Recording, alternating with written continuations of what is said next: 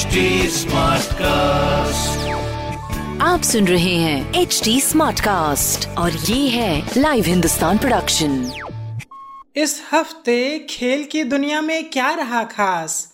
किसने लपका कैच या किसने जीता मैच क्रिकेट फुटबॉल हॉकी और टेनिस की खबरों के अलावा भी होगा बहुत कुछ।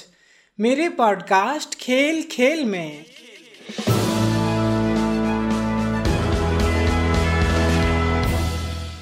नमस्कार, लाइव हिंदुस्तान से मैं हूँ रत्नाकर पांडे।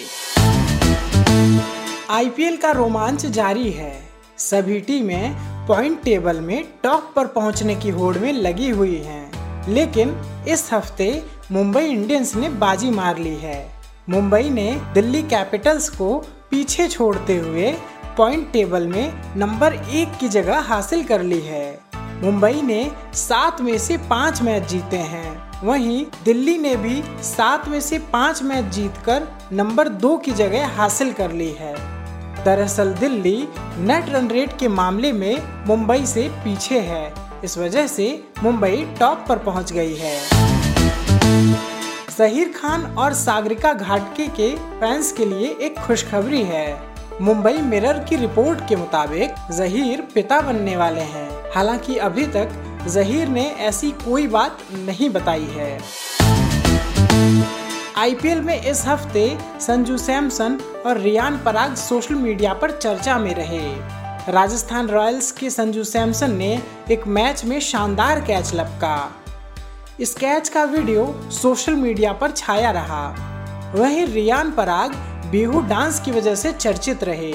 रियान ने छक्का लगाकर राजस्थान रॉयल्स को मैच जितवाया। इसके बाद वे मैदान पर डांस करते हुए नज़र आए। राफेल नडाल ने फ्रेंच ओपन टेनिस टूर्नामेंट के खिताब पर कब्जा जमा लिया है। उन्होंने नोवाक जोकोविच को एक तरफा मुकाबले में 6-0, 6-2, 7-5 से हराकर जीत दर्ज की। इस खिताबी जीत के साथ नडाल ने रॉजर फेडरर के 20 ग्रैंड स्लैम खिताब जीतने के रिकॉर्ड की बराबरी भी कर ली है।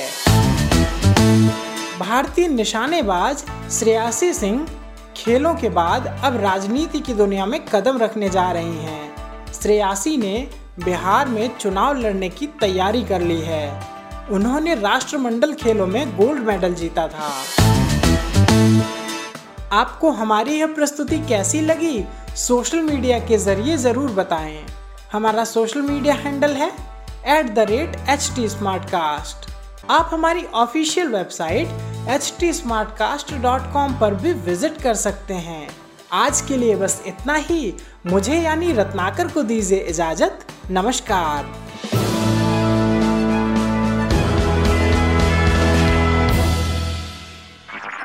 आप सुन रहे हैं एच डी स्मार्ट कास्ट और ये था live Hindustan production smart Smartcast.